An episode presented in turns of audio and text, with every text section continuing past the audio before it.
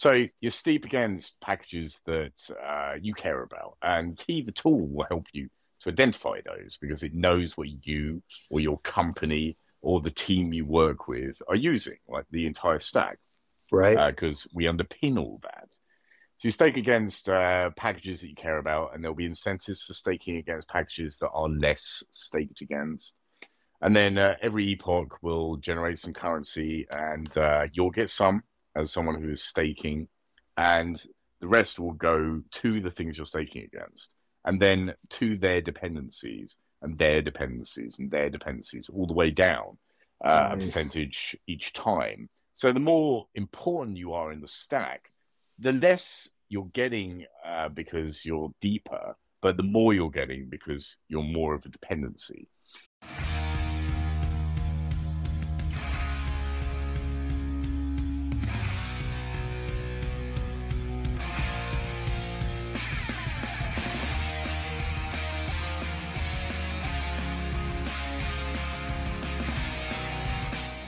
To Mission DeFi with Brad Nickel, where we explore projects in decentralized finance that are innovating and driving our mission of financial freedom forward.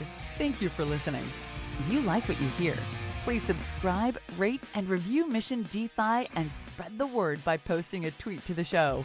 All opinions expressed by Brad Nickel guests are their opinions and do not reflect the opinions of Black Knox, Material Indicators, or any other affiliated organizations. You should not treat any opinion expressed by Brad Nickel guests as an inducement to make a particular investment, follow a particular strategy, or become involved with any project. A project being featured on the show is not an endorsement of that project in any way. This podcast is for informational purposes only. Now, here's Mission DeFi with Brad Nickel.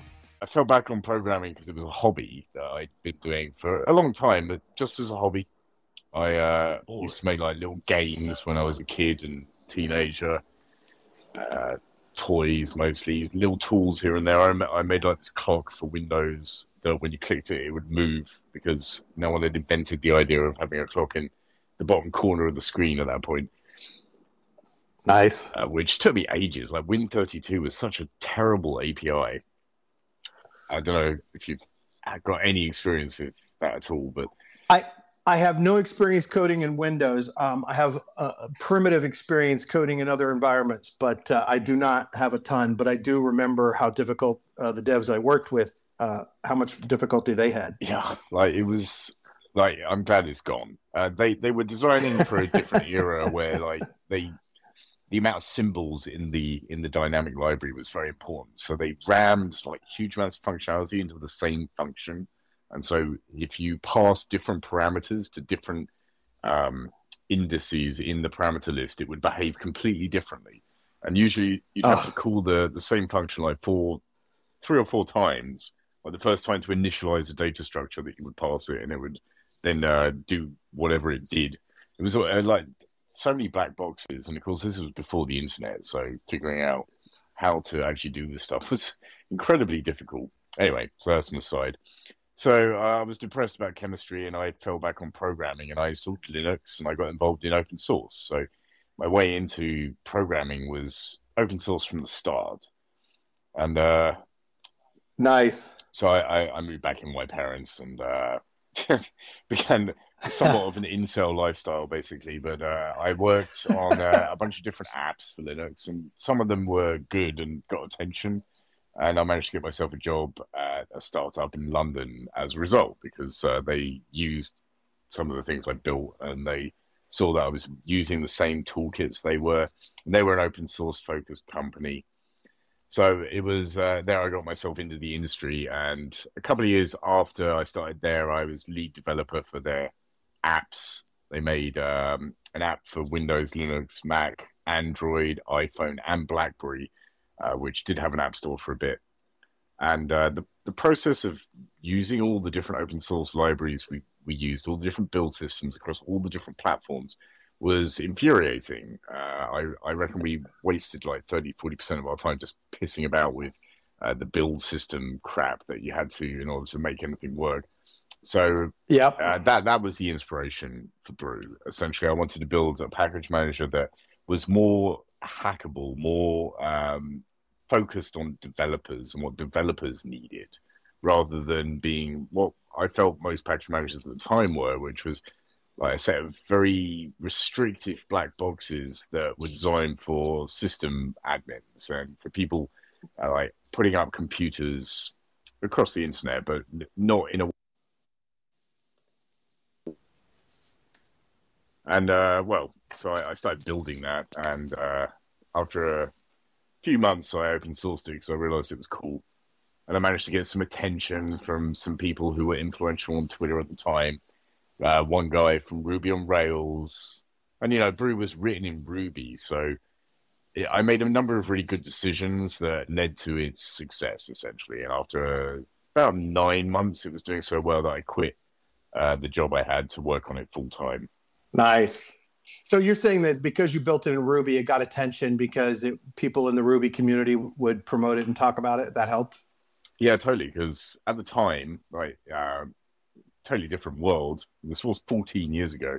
Ruby was becoming very popular because of Ruby on Rails, because of 37 sure. signals, and um, Mac, the Mac came with Ruby. So I, would seen that popularity, and I, I was interested in the language. So I was like, well, if I build Homebrew with Ruby, then like I get to learn Ruby, and it'll be very easy for people to install Homebrew because right. it comes with the Mac. You don't have to like piss about with uh, an installer or building it. The com- it's no, there's no complicated build steps. Right. And open source at the time was vastly more complex than it is now. Like just experimenting with a new package that you found was usually uh, something where you had to like set aside a few hours in your evening and cross your fingers that yep. it was going to work. So it was very important to me that it was extremely easy for people to get going. So yeah, decisions so, like that. So Max, you you you switched from a regular day job to doing this full time. Was there a, a, revenue enticement to do that, or was it just a more fun project, or did you have to pick where you were going to spend your life? Yeah, well, certainly no revenue inducement for it. Um, you know, I, I I was young. I didn't really care about the money. I had like a few thousand pounds saved up in my bank, and uh, working on homebrew was way way awesome. Like, I enjoyed the job I had. Uh, we, we, it was a cool Web two startup. It was music focused. Last.fm it was called, uh, I love the people there, but uh, suddenly I managed to build something which was getting like global attention. I could feel that I'm nice. making something that was going to be enormous if I if I put the time in. Right. And and so it was easy for me to decide to do that. Like I I've I've always been the one where I don't mind going up to zero on my bank account, and well, I did. I know what you mean. Well, it's funny because you know I'm not a developer, would never call myself that, but I am a software junkie and I love open source and always have, um, have been using it for a very long time. And as, as someone that's not a developer and someone that wasn't a Linux expert, I used Linux, I played with it, etc. For me, finding homebrew was a lifesaver because I I would go to try out a new open source package, and I now not only had to learn how to deal with that application, whatever it was I wanted to use. But I also had to use, figure out how to use all and install and manage and deal with all the dependencies, right? And so, mm-hmm. for from from the perspective of kind of the non-targeted use case, it, it was a real lifesaver for me because I knew that for the most part, um, if I used Brew to install a, an application, I wasn't going to have to go through five hours of trying to figure out everything else that went went went along with it. And so, oh, yeah. um, so from there was there was a use case for for junkies like me that wanted to play with everything that came out, um, just to make my life simpler and easier. So, and I'm sure for developers, it was it was a dream as well.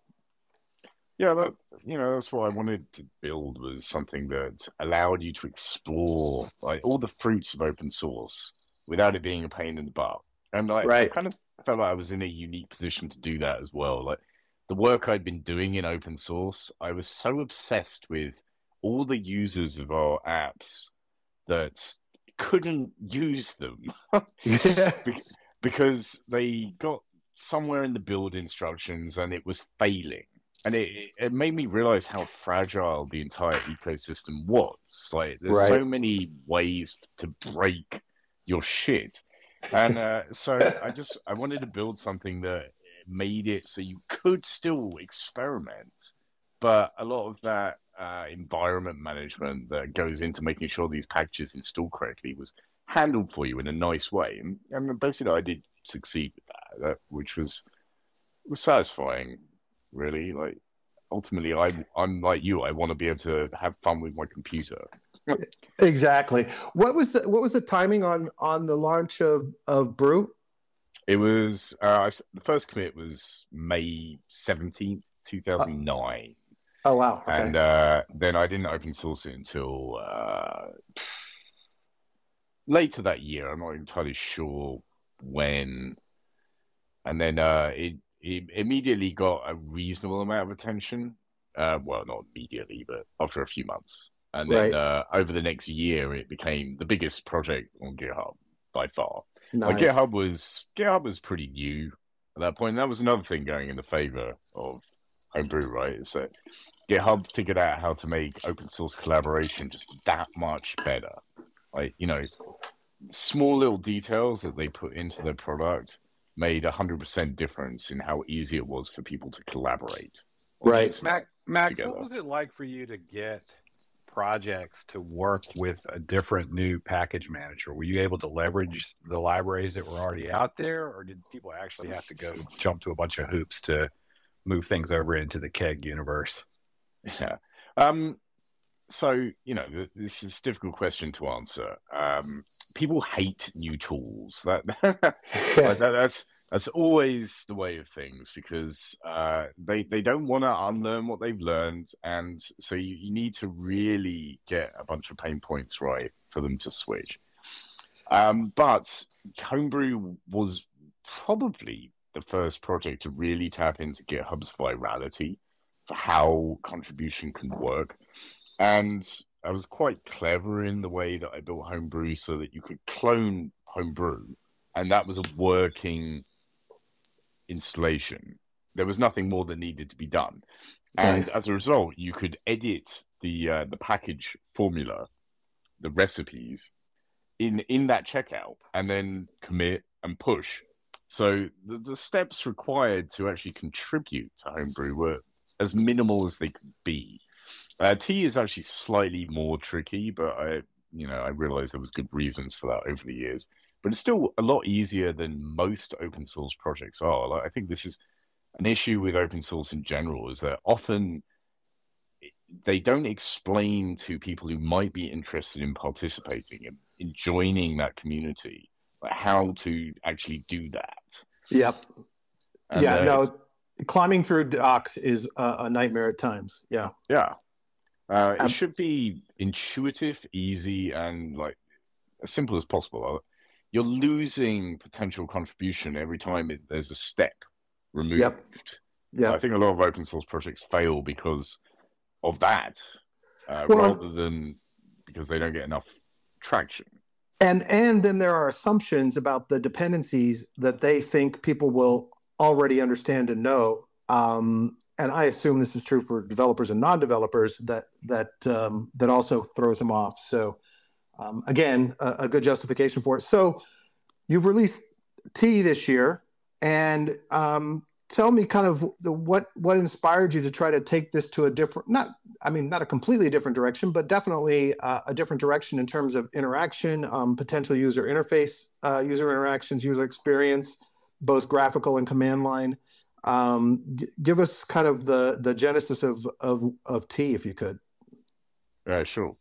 So, you know, I worked on Homebrew for years, and uh, I was a dictator on that project. um, quite literally, like I modeled myself myself after Linus because you know, nice. What, what's the most successful open source project of all time? Well, there you the, go. The, Linux kernel. And so I I I'd seen big projects uh, when I worked when I got involved in open source initially, flail, flail around and make bad calls and make bad products and bad software and be not particularly successful. It's been the year of the Linux desktop for 20 years, right? Every year is going to be the year of the Linux desktop. Why do they fail? Because they don't have a, a good leader none of these projects have a good leader, in my opinion. Right. Don't think don't think the Linux kernel would have would exist if Linus hadn't been the man he is. As as much of a dick he is, like you you have to rule these projects, and so I ruled Homebrew as a dick. Quite honestly, I wasn't very nice, and uh, I got a bad rep on the internet as a result of it. And um, it was necessary to get it to get it to where it got, because um, those first three or four years were essential for guiding it to what it became, and then I could pass it to the community, and I did because honestly, uh, I was a bit burned out. Well, being a dick can be exhausting. yeah, uh, it's true. Honestly, uh, I don't like being mean. It, I get it takes me hours to get over it, um, but ultimately, I'm obsessed with quality. Yeah, and so I give the people I work with a hard time a lot of the time because I, I want things to be as good as they can be. Um, maybe one of these years I'll figure out how to stop being like that. Well, there's a there's a lot of there there's a lot of companies that have been incredibly successful because of those kinds of attitudes. Um, Apple and Steve Jobs and yeah. Amazon, Jeff Bezos. You know, um, it seems to be a theme amongst some successful projects. Yes, uh, I fear it's necessary, but it's um, it's not nice. okay, so but you know, so I wasn't T, that bad. I yeah, I wasn't jobs quality or anything. Um, oh, that's good. So yeah, like I, I, I burned out, and also like it was done.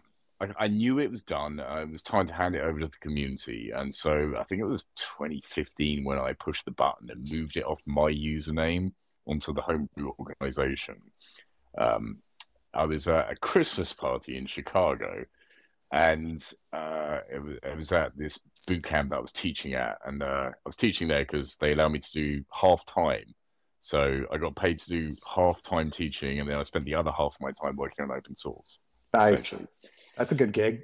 Yeah, like it's what I've been like my whole career. I've been looking for ways to only work on open source because it's way more fun and Sure. way more imp- impactful. Um, and I, I showed my boss at the time the, the page where I could move Homebrew off my username onto the Homebrew organization. I said, Should I do it? And he said, Max, fuck no.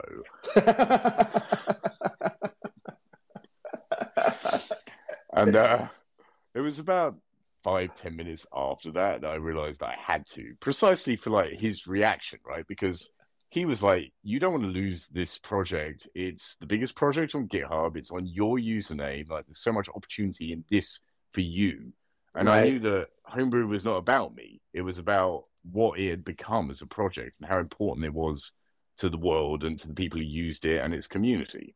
right. So, so, so he he helped me uh, indirectly, but he certainly expressed like why I was having trouble doing it. So yeah, like uh, about 2015, I started working on working on it full time. Uh, but in the years after that, uh, I never stopped thinking about what I would do to Brew if I could do it again. You know what what things could a package manager be? Um, because I realized that the package manager is like the base of every dev stack. Uh, there's enormous potential and power there that like no package manager seemingly has even brew. You know, like I was quite pleased with brew, but really like I, I didn't push any boundaries significantly. They're still just installed and updated packages. Right. didn't didn't do anything particularly different to all the others. Like since the first package manager, which I think was Slackware's package manager, like back in the nineties. Like the fir- the first person who realized that we needed some software to manage this shit because it had become too complicated. Because open source is like this tower of dependencies, and Yeah. every year we add more and more things to that tower, to that stack, and uh, things never get removed Right. because they work and uh, we want to build new things. We don't want to fix the old things. That's why OpenSSL is still so huge, even though every month there's a security exploit. Because having to get something else or build something else is too much work. Yeah. Yeah. That's the truth. And why is that? Well, it's because of the nature of open source, right? It's free. Yeah, exactly. Because, because nobody is really uh, encouraged to work on it, you you have to have a full time job, and you have to work on your evenings and weekends if you care about your open source. And I, I've done that so many times. So I spent years looking for solutions so that I could work on open source. I had a Patreon for a bit. I couldn't get it above eight hundred dollars, and I felt like I was begging. I really felt like I was begging for people's support, and um, that feels bad. But also, like I was spending 30 40 percent of my time doing that, right? Right. Trying trying to get these donations so that I could work on open source. And I tried like a newsletter, and I tried like a few other things, and I, I just could never get the kind of support I needed. And uh, you know, even now I've got GitHub sponsors still, but I get I think seven dollars a month. so that was part of the motivation for Tea as well, right? Is that you wanted to you wanted to build it differently, all the things you've been thinking of, but you also wanted to build in a model for for um, helping developers. But go ahead. I'm sorry. Go ahead back to kind of you you thought that you had um, some better ways to do things. What what was some of that that was kind of germinating for you over that time? Yeah, well, um, you know, I think we can talk about that in a in a bit. Like I was leading up to, you know, I just kept I kept making notes about what could a package manager be. And over the years, I came up with some pretty cool stuff, but I still didn't have the incentive. I felt like people would ask me every now and again, "Are you gonna make another brew?" Because you know, let's face it, it's it's a little stagnant. Like I still know the core maintainer, uh, Mike McQuaid, who was a friend I, I I had from way back when I got into open source initially. We both worked on KDE together. Wow. And uh, he contacted me pretty early on after Homebrew got on Hacker News for like the fourth time in a week. uh, and uh, he he asked if permission to join. I was like, well, it's an open source project. Uh, just just contribute. yeah, exactly. But uh, you know, we we were both British, so we both had these sort of uh, these manners that needed to uh, be adhered to. And uh, he's he still runs the project. Um, overall, like he's almost certainly done more time and more dedication to it than me. But uh, he's he's not the same kind of guy as me. He doesn't invent and he doesn't create new things. Uh, he maintains. Sure. And um, so, you know, uh, people ask if I would do it again. I'll, I'll be like, nah, I don't see the point. But it was about 18 months ago where uh, I had a friend who was always trying to get me into crypto stuff, always trying to get me into Web3. Um, way back when Ethereum had just launched, he's like, "Hey Max, you can do smart contract dev for 500 bucks an hour." Even that didn't really appeal to me because I've never been truly motivated by the money. You know, Right. I, I'm not. I'm not an idiot. I, I want enough money so that I can uh, live my life, and it would be great to have enough money so I could just work on open source full time. But it's not. It's not the motivation. I want to make cool stuff, and so I was like, well, okay. Like, I, I think Bitcoin is very impressive. I've read the white paper, but I don't see why it interests me. Um, but I was in between things. I I didn't want to have to get another contract again, so I started looking into it. And it was while I was messing around with NFTs on OpenSea that I saw that ten percent uh, smart contract that directs ten percent of the uh, the the money you pay for an NFT to the original creator Right. and and I saw how you can use smart contracts to do interesting things with that currency that you couldn't really do with traditional banking. You couldn't force it, not without a lawyer, not without Right. hiring someone to enforce that, without an entire legal system to make sure that people obey those contracts. It just happens automatically. And I had this moment of inspiration where I suddenly saw the the entire package graph of a package manager and how all these little dependency diagrams and the graph of all that dependency information could be remunerated if you could just get some token into the top of that graph. It would just filter all the way down through all of it, um, helping every package that needs help to be maintained. And suddenly I had a reason to build a successor to Brew.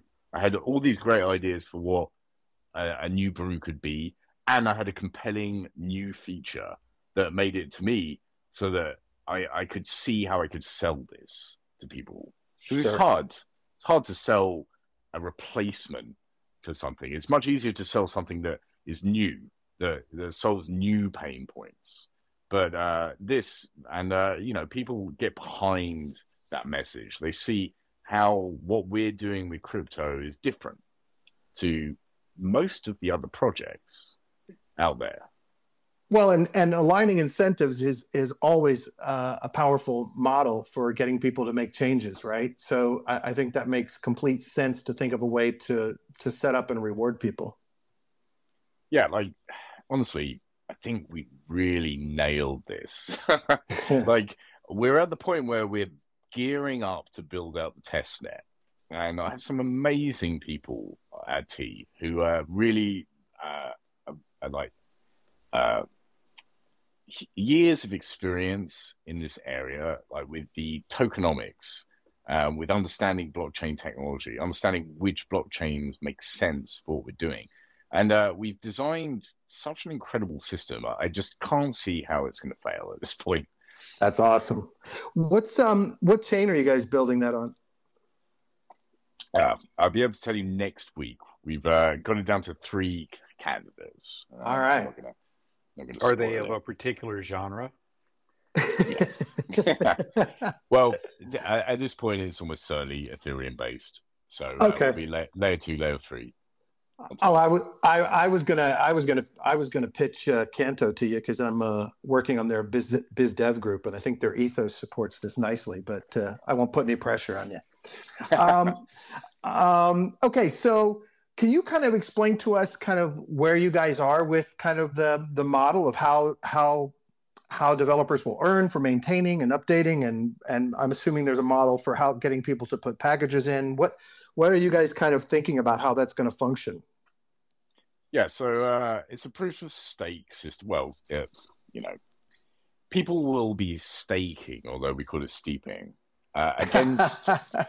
I love it. That's a dad joke appeal. I love that. That's awesome. Go ahead. Well, it's, it's not exactly staking, so it works to use its own word. But you know, like um, Brew, Brew was famous for his uh, terminology, and uh, I wanted some of that with tea, although a little less.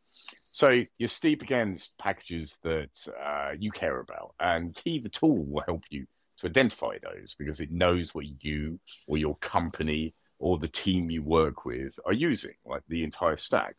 Right. Because uh, we underpin all that. So you stake against uh, packages that you care about, and there'll be incentives for staking against packages that are less staked against. And then uh, every epoch will generate some currency, and uh, you'll get some as someone who is staking, and the rest will go to the things you're staking against, and then to their dependencies and their dependencies and their dependencies all the way down uh, nice. a percentage each time. So the more important you are in the stack, the less you're getting uh, because you're deeper, but the more you're getting because you're more of a dependency. Right. right? So because there'll be more projects that use you, and so you'll be getting a flow from all of those projects, uh, even though you're further down the stack. Exactly. Uh, like the the, the the open source projects that are the most important, that means they keep the internet running, keep all software running. Uh, they're the ones that have the most dependence, and this is the kind of information you can't fake, right?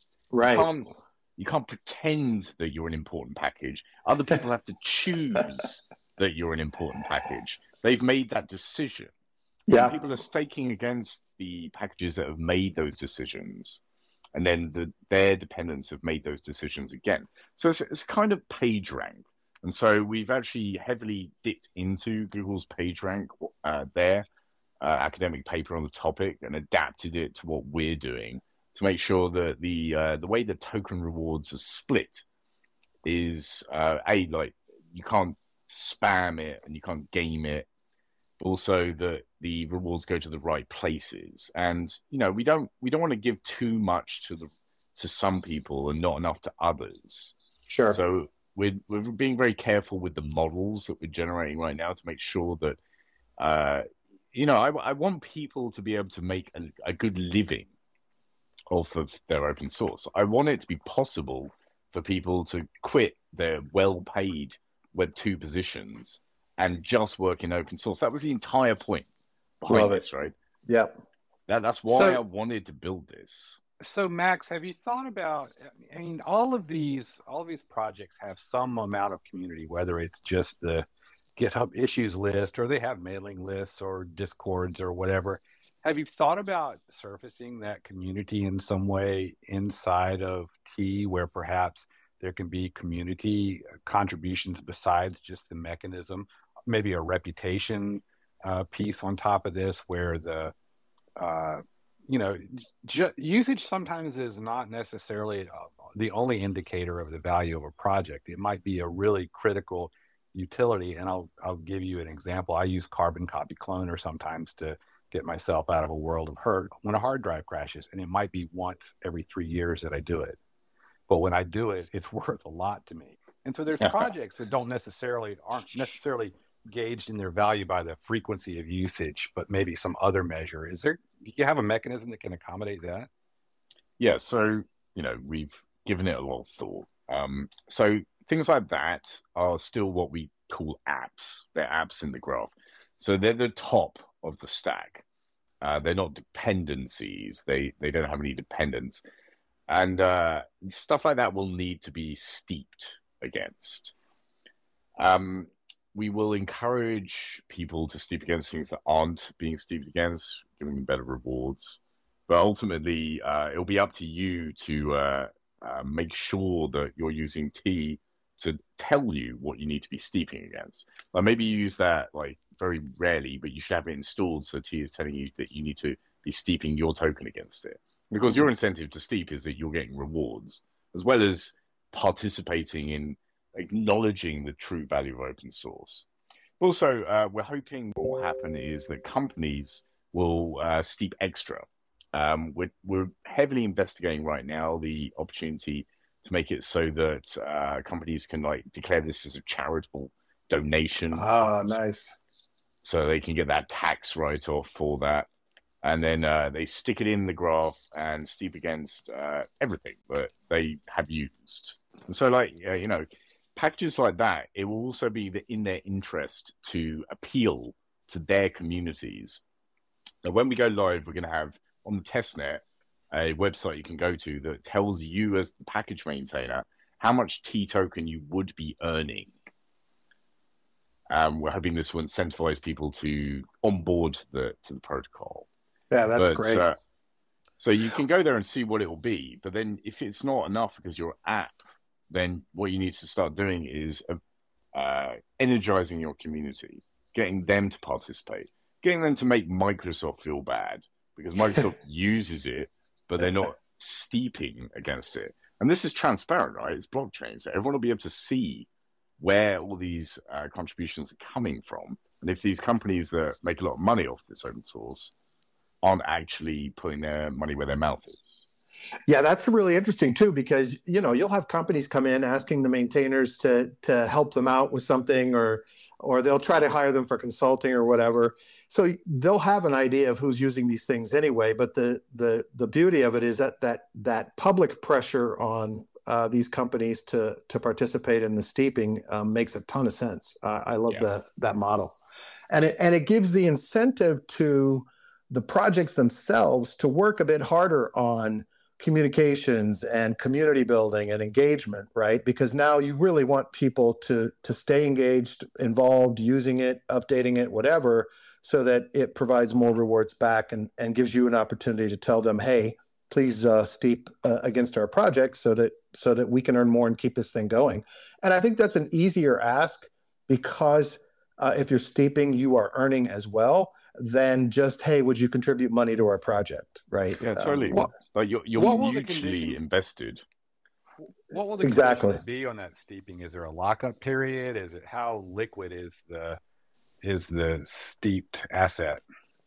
Yeah, it's going to be a lockup period. Um, my people are still figuring out the exact details. So we're going to have a yellow paper written, um, you know, around the same time the testnet comes out, which has all the details. But you know, it's complicated. I, I kind of feel yeah. that we're building one of the more complicated systems that has been built on blockchain, but it's so important that we get it right.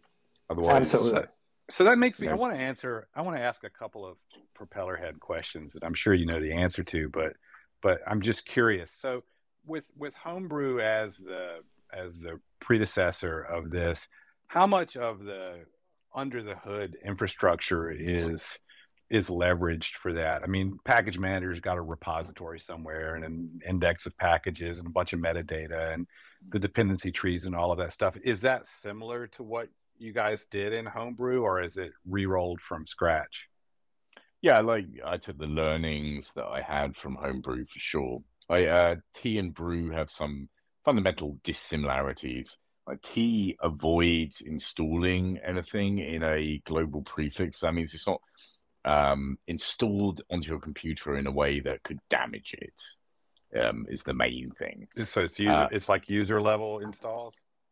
Yeah, it's user level. Like every package in Tea is relocatable, which is another thing I learned to do because you know there's a problem with Homebrew. It's a problem with every package manager, honestly. There's a lot more flexibility when things are relocatable. But we install them into the home directory.t is the directory, and uh, it's all under there. Uh, it's not like available in user local or anything. And then uh, we yeah, have and, that's not unlike what other platforms. npm does that, for instance, oh, yeah. with Node or whatever. So from uh, from an operational infrastructure perspective, as an open source uh, project, do you guys have a lot of uh, centralized assets that you have to manage, or are you encouraging people to mirror the the repos? How is that going to work? Is there a crypto incentive for people to do it, participate at that level? Well, certainly we want uh, all our assets to be decentralized, and uh, I thought we would be there by now. But the truth is, centralization is easier, and we're uh, concentrating on different aspects of what we're doing with the product right now. But uh, making it so all the packages are in IPFS or some other decentralized storage mechanism uh, is absolutely a priority because you know we want this to be uh, the package manager that beats all the others. That um, you can rely on. This is immutable and robust and uh, won't go down. Like uh, to a certain extent, we already proved that because when GitHub went down the other day, uh, you couldn't use Brew, but you could use Tea. Uh, we're more decentralized than Brew is at this point. I mean, let's face it, Brew is all on GitHub, and a lot of the people who work on Brew full time work at GitHub. Uh, huh. Microsoft own that. So I have a I have a, a couple of sort of hypothetical questions to ask. They're extremely self-serving, and and Brad will probably kick me under the table as I ask them. but you know the the the the presentation and the user experience of Tea, where I've got this catalog of, of apps, there's obviously the opportunity to present a lot of data in the context of the application, the rationale for why would I install this? How do I do it? How does it work? Links to the documentation. It's a, a wonderful alternative to, you know, brew install and I have no idea what it's going to do when I click that button, other than it's going to go pull down a bunch of stuff. It's a it's a great user experience.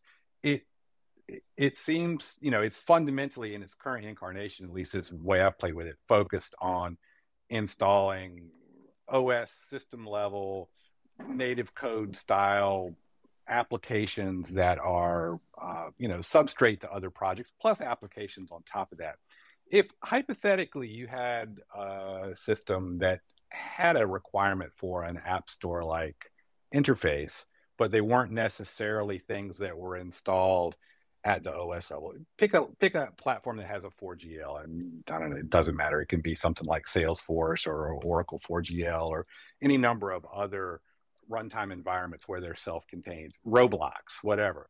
And I wanted to present uh, installable componentry.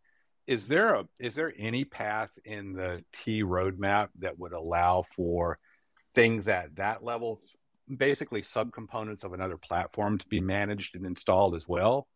Yeah. Uh, like a or maybe like a private white label version yep. of this that you might yeah so uh, you've uh, you identified one of our future features that we want to add for sure like uh, you're, you're, talking about the uh, the tea gui so uh, tea has a few different incarnations incantations now and the CLI is the package manager everyone's familiar with. Like it works on the terminal. And then, you know, years ago, I realized that open like package managers were kind of like app stores. Um, and if you presented a package manager in that manner, it could open up all sorts of interesting opportunities. Uh, open source is really rich, like amazingly rich, but it's been locked behind essentially a, a geeky terminal interface for forever. And uh, so we're trying to change that with the GUI. But yeah, like, would, would uh, this work with would this work with language focused repos like npm or ruby gems or something like that's more granular than packages that you currently have in tea could i envision seeing this on top of docker hub perhaps uh, maybe you know like uh, I, I always feel that stuff like brew and tea is special in that you can't get npm without brew or tea. uh, we're we're this layer beneath, and you know, npm really is developer package manager that has some neat command line tools in, but it doesn't have um, apps essentially. And so, you know, straight away when we launched Tea GUI, we were presenting Stable Diffusion Web UI as like one example of what you can do with Tea GUI that's really tricky in any other capacity. Yep. Uh, and and that's actually the reason I, you know, in the Chuck before the call, I had actually sent uh, Max some critiques and things I want to see in the platform. And one of the questions I asked him was, is, you know, you've got all this hype around AI, and you've got all these, you know, wannabe users of these platforms. The fact that Stable Diffusion and Auto GPT are one-click installs is huge. I could really see like a subcategory of just all the AI apps that every non-dev or non-technical person would want to install but would never be able to do. So I think that's an ex- a really exciting um, tactical market to go after to grow the user base as well. There, there are so many of these. I mean, it, it's it scales up and down, right? There's there's programming language level repos of functionality. There are these OS level repos of functionality. It scales all up and down, but it's the same model. Let me present you a catalog of functionality, give you some discovery tools, and in your case, provide a mechanism for monetization. I would really encourage you guys to figure out how to how to if you don't want to have it be part of your core uh, project, find out a way to collaborate with forks of this that could go sit on top of the npm repositories or the Ruby gem libraries or some third party platforms that need App Store functionality. Because what you guys are doing with the integration between the crypto uh, payment rewards mechanisms and the presentation of the projects and the potential to tie in the community really could scale across the entire stack from high level applications all the way down to the tiniest little library that I might include in my source code. It's, it's really pretty sexy in that regard. Yeah, I appreciate that. And uh, yeah, like uh, I got to say, um, we already are integrating npm and um, you know pip and uh, ruby gems and, and, all the package managers like we we package everything and uh, if they have things that make sense to be displayed in like a stored context then people are welcome to package them up and put them there like we accept anything that makes sense and uh, we're certainly aiming to do like third party uh, additions to the store. So uh, I call it multi pantry because the pantry is where you uh, write the package YAML files that describe packages. And I want to open this up so that people can make their own pantries that can be installed into the store. And those, those can represent storefronts for anything, like a category of open source or an area of open source that requires special treatment. Like uh, one of the first examples I can think of that this makes sense for us is Stable Diffusion's web UI has this extension market essentially. Ah, uh, exactly. And, right. That's and uh, exactly that should be about. yeah, that should be uh, a first class denizen of the the package page for Stable Diffusion web UI. So if you install Stable Diffusion web UI, its storefront is available to be installed or yeah you're just drilling down one more level that's right. Yeah exactly. So, so yeah I, I, have, I, think we'll do it. If i have a custom package inside of, of tea that might not be built for the typical hey i'm going to run a shell script behind the scenes to do this install but needs to get handed off to another application will you guys have the ability for Tea to invoke custom installers, or does it need to be in control of the process for all of the dependency management and uninstall and all that stuff? Yeah, so we're going to add hooks over time. I'm very not interested in having installers. right? This is why we write package managers because we hate installers. We want to know what those things are doing to our systems. So currently, packages in Tea are very basic. They're just tarballs that have to be configured in the right way. There's no post-install steps. But one of the things I knew that we should do when I was making my notes about what Brew could do better was cross-package integrations. So it's something I really want to do over time is that if you have a package foo and a package bar installed, they know that they are better together and that they can enhance each other. And so we'll have hooks in place to make it so that they can do that enhancement in a way that is um, controllable. So the user knows that their system isn't being destroyed by uh, this this thing. And you never know that when you install some software, right? Right. Like you, in, right. you install the install the Zoom installer. You don't know what it's doing, yep. and uh, it seems to do a lot. and I don't like it, and I don't want it to be doing that stuff. Yeah, and it's harder to get it out. Well, and I like the, you know, we talked, you and I talked um, offline about uh, the bundling ideas, and you know, just back kind of to that to that AI example.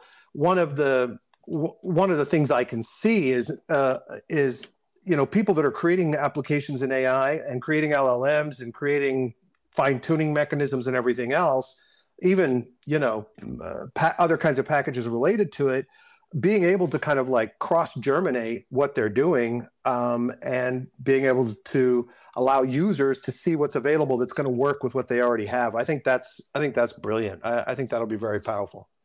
Yeah i'm really excited about what we can do in the ai space. Just just making it so that you can get your models in a way that other packages can use them. So you just depend on stable diffusion rather than requiring the user to download it from Hugging Face or making a script that can down like Stable Diffusion Web UI downloads it itself, right?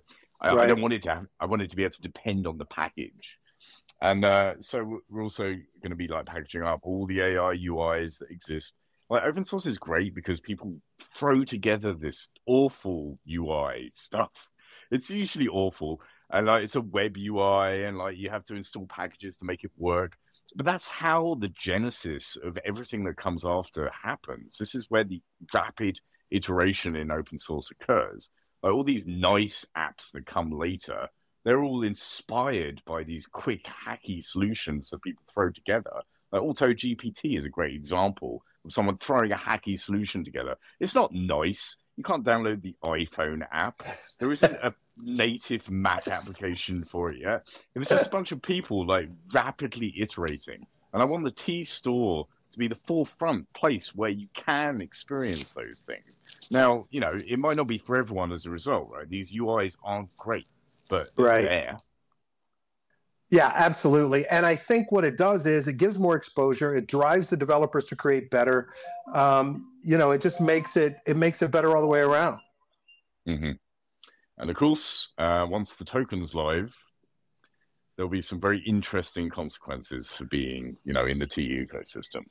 Nice. Well, I, my next question kind of was, and I, I, I, I don't, I, I don't know if this is sacrilege or not, but you know, a lot of the open source models revolve around um, kind of almost a freemium model sometimes where there's this it, it's either you know install yourself or you can uh, use it on our servers or it's install yourself and we have plugins is there a model for for tea later on where there's um, the ability for the developers to using the token to license or sell add-ons or services into um, into projects yeah, almost certainly. Like there's a there's a few ways we can go. Like we're not going to start that way. We're going to be right. very careful. Open right. source is too important to be disrupted in a major sense. So, right. You know, the, people often ask me if you're going to have to pay for installing Node now, like 0.1 cents or something. And uh, you know that I knew from the start that we couldn't fundamentally change how open source worked in that manner. Right, right. That, that's why like the the steeping system came to be. We we we found this way to support open source in a way where it's almost like investing in open source rather than paying directly for it, which you know fits so well with crypto. But you know, there's so many, so much opportunity for what we can do once that system is engaged. And certainly, the idea of using the GUI uh, to make like a subscription system or kind of freemium model for open source is one. I'm a little apprehensive about it. Uh, but we have a bunch of DeFi ideas I think will almost certainly go ahead of that, like uh, making sure that uh, a project is guaranteeing the security of itself. Like so many open source projects have security exploits that damage industry and the internet and open source itself. Right. So, you know, there could be a kind of futures market where you uh, bet against essentially the security of different open source packages. Oh man. And, uh, so uh, we we think that there's huge opportunities because essentially we're creating an economy around what already has so much value, and that nobody right. has successfully managed to figure out how to actually buoy up that market and make it represent its true value before. You know, Brad, that freemium piece that you brought up made me think. I mean, I I have my early career was uh, an open source shareware project that morphed into a really successful commercial product. And along the way, we had to figure out how to accommodate those people who'd been very supportive in the open source shareware world into the commercial space. And the the idea that in with a crypto infrastructure under the hood, being able to use things like NFTs to provision access and turn on various features in a product. You know, you get the stock NFT just for uh, steeping on a project, which lets you run it. You pay a little extra, you get these more these features turned on. I know that starts to delve off into some things that are a bit uh, the antithesis of some open source projects, but others which do have. Mean, there's lots of projects that have an open source or free component and a, a for pay and supported commercial version. This might be a really interesting infrastructure if you guys added just one little notch somewhere in there that hey, and we also issue NFTs that work with these projects to enable features or provide access or give you, you know, a, a, number of transactions or a time period or something. That could be a cool infrastructure that would keep developers from having to reinvent the wheel a million times over. Yeah, totally. And, um, you know, the, I think the way we will handle this initially is, you know, it's, it's EVM compatible. People can build smart contracts to enable this functionality. And nice we're big into open source, so we hope that the community will come up with great ideas and then try them out and then see which ones win. And almost certainly, if there's ones that make a lot of sense for enough open source projects, because every open source project is different, then uh, we will invest in formalizing that to some extent.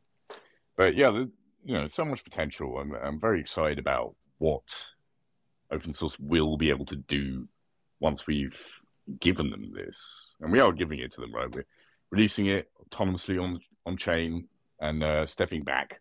Like Tea Incorporated is not taking any percentage of any of the fees that are being provisioned around the chain. Uh, we build our own open source, right? We want to be steeped against ourselves. That's our revenue model. Love potentially, it. Potentially, uh, we could do something with the the Tea GUI with the store and so we could there's revenue opportunity for us there.